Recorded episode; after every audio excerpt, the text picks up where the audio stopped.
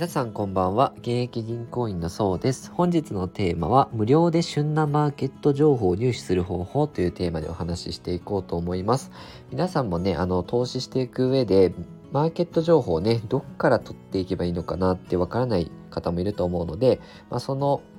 無料でできればまずお金かけずに無料でねあのできることからお伝えできればと思います、えー、例えばですね、えー、まずは日経新聞かなり経済の基本だったりとか今何が起こってるかっていうのをすごくあの勉強になるので日経新聞で読んでいただきたいんですけどもし楽天証券で口座を持ってる方だったら無料で一部見ることができるんですね。楽天証券で iSpeed っていうアプリダウンロードして日経テレコンっていうところを押していくとあの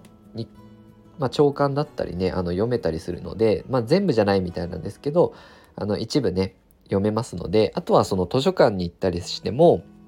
日経新聞ね読むことができるのでぜひ活用してみてください。あともう一つインターネットで、えー、日光アセットが運営している楽読みっていうサイトがあるんですけどこれはマーケットの今を知る、えー、どういうテーマでやってるかっていうとマーケットの旬な話題を楽に読める文章量で分かりやすく解説っていうテーマであの記事がね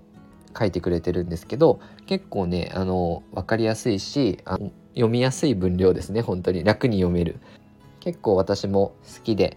たまにこう今どんなことが起きているのかなとか11月の経済政策政治経済イベントとかもまとめてくれてたりとか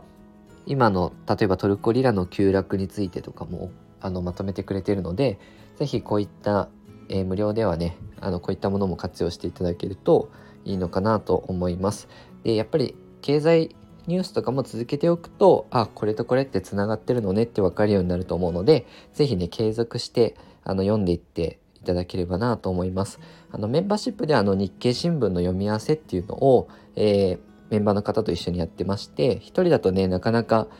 まあ、アレルギーというかね挫折しちゃう方もいると思うので一緒に楽しくねあの今の経済だったりマーケットについて学べればお金の原理原則についてですね学べればなと思ってますので興味ある方は是非参加してみてください。あとその無料でもねスタンド FM で私もお金の役立つ情報をね定期的に収録していきますのでよかったらねチャンネルの方フォローよろしくお願いいたします、え本日は以上です。ご視聴いただきありがとうございました。